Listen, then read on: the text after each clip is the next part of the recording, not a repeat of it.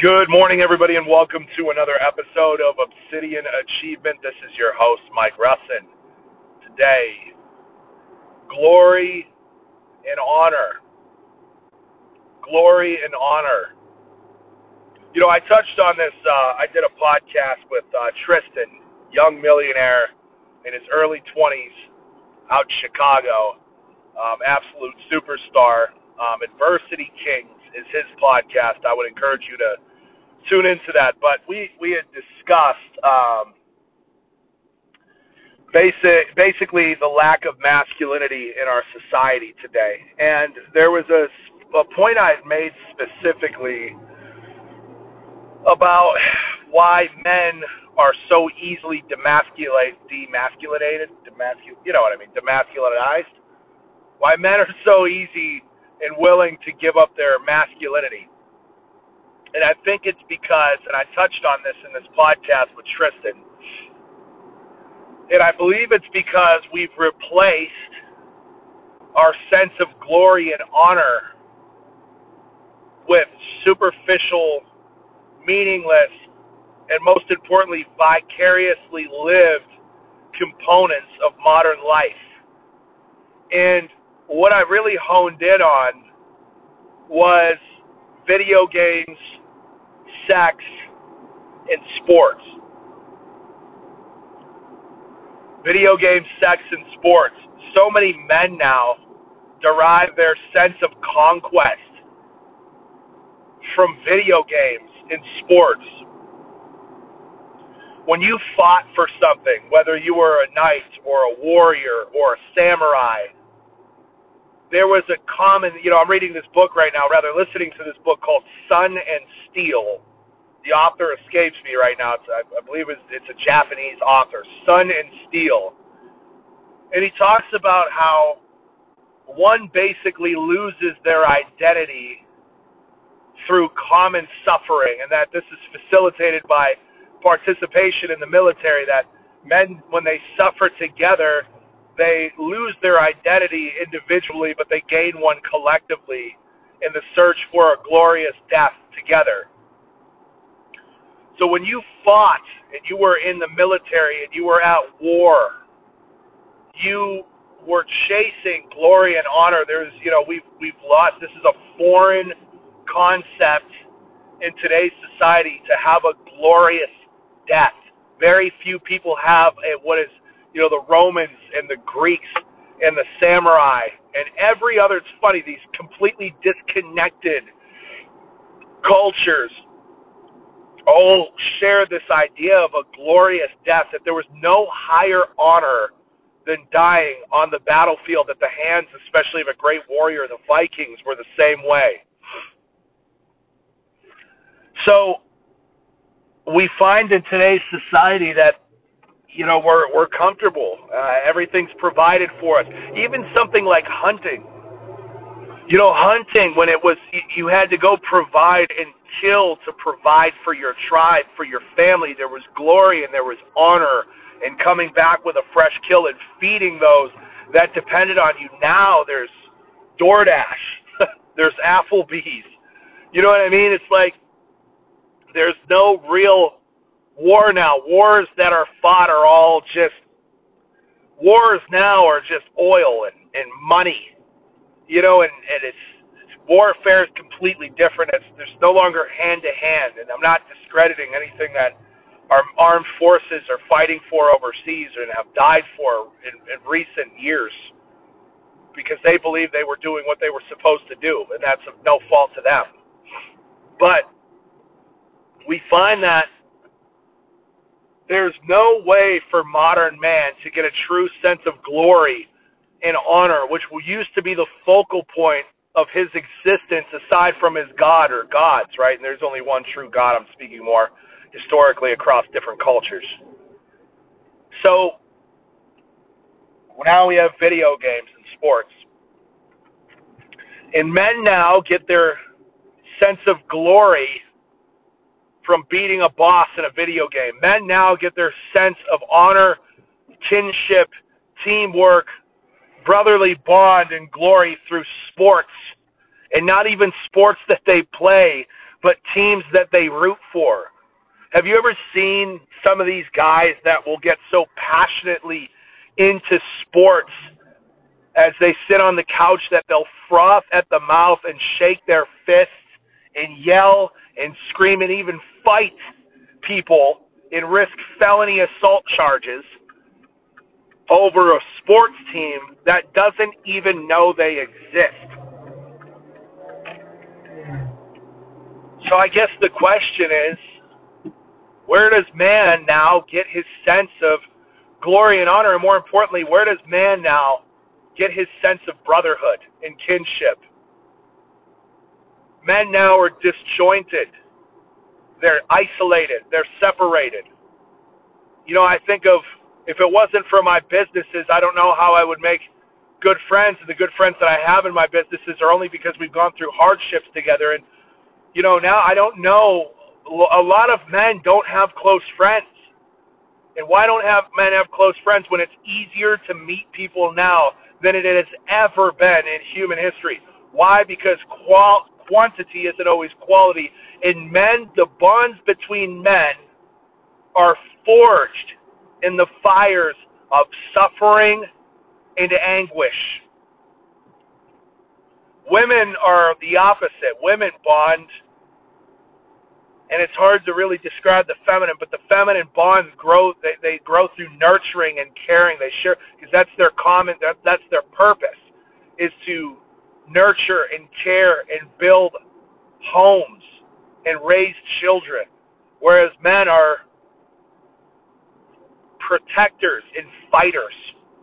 I'm not saying that you can't play a little role across that line on each party side, that men can't be nurturing and caring. That's not true at all, and that women can't fight.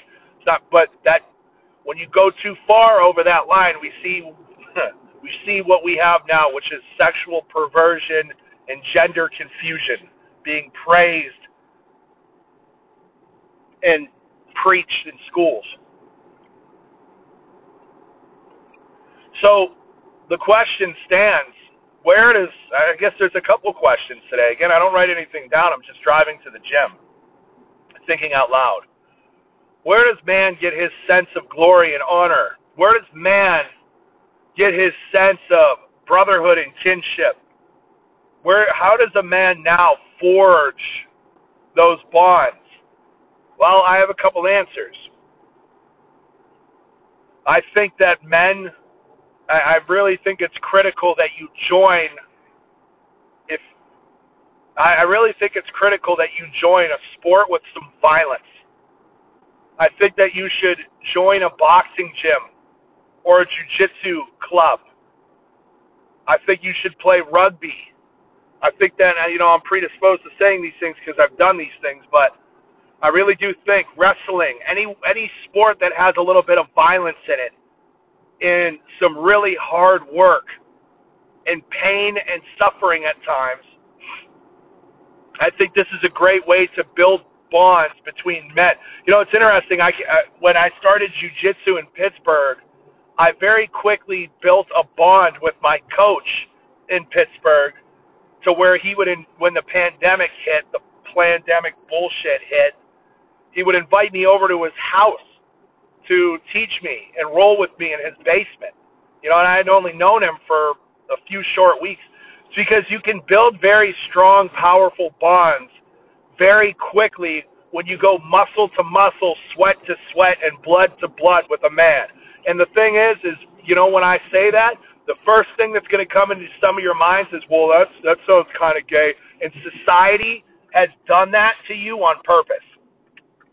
Society has attributed strong male bonds, homosexuality rather, attributed to strong male bonds.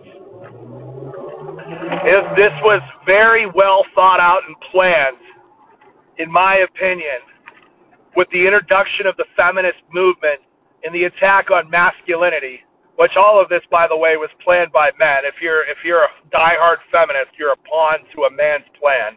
Congratulations. Get back in the kitchen. No, I'm just kidding. That's a joke. Or is it?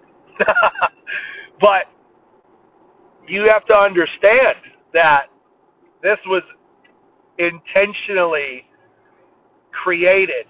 That that air of oh, we guys gay. Oh, no gay. Oh, that's fucking gay. That's oh homo. Like it, it's so funny that in a in um and you'll see it too by people. The, even the gay community does it to strong men. You'll see the LGBTQ plus whatever mentally ill group. Okay, they'll actually. I, I've seen this on social media where men display strong masculine bonds, and the homosexual community will attack those set, or those bonds and call them gay. And are you sure you guys aren't coming? Are you sure you're not on our side? Like this has all been very well planned and thought out. Society, the powers that be, the the child blood drinking lizard people don't want strong men to have strong bonds because when strong men have strong bonds, they affect change and positive change.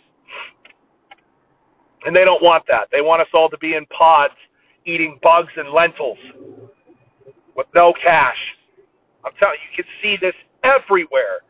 You know, you could call me a conspiracy theorist at this point or even a little bit of a nut job if you can't see this unfolding in front of your very eyes, it's not a matter of you not even being able to see it. It's a matter of you simply not wanting to acknowledge it, and you're an idiot. You're an idiot, and you're going to die a coward on your knees.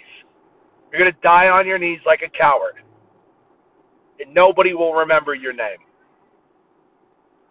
But how do men form strong bonds? I think through sports. Like I said before, sports with some aspect of violence, where there's there's a risk associated with playing the sport. I think that's important. A strong team you can build. You know, I can remember my I was I I, I was kind of a loner in college. Intentionally, I isolated myself. I was not a happy person in college. I, I found a lot of disgust and disdain for people. I was I walked away from my faith. I was a hardcore atheist. I was not a happy person. And uh, it wasn't until I found rugby that I started to establish true brotherly bonds and start started to feel happy and normal again. I think another way you could do it is through very difficult uh, business ventures. I think starting a business with somebody or going into an environment that's uh, pure performance based compensation where you suffer, where you have weeks where you make nothing and weeks where you make a lot. I think that that's another really good way to build bonds with people. Some of the strongest bonds I currently have were built and forged in very difficult business environments where people suffer mentally and emotionally and financially. And through that suffering, bonds are forged as you help and support one another. So I guess, you know, with this episode being glory and honor, that glory and honor can only be attained through common suffering and the striving towards an ideal, a worthy ideal that glory and honor are almost difficult to define now because they aren't words that we use anymore. There is no glory, there is no honor. You see, dishonor and dishonorable actions now are praised and elevated. You see this man, Lia Thomas, being openly dishonorable, a man coming into a woman's arena, smashing them all at a sport and then proudly standing on the podium as number one with a smug look on his face, open dishonor, and he is supported by many, many, many people. So, what do we do as men? Men, we form strong bonds. And women, too, you have to form strong bonds, but men especially, we need to start to form strong bonds and work together and strive together and suffer together. That's all I got. Let's get it.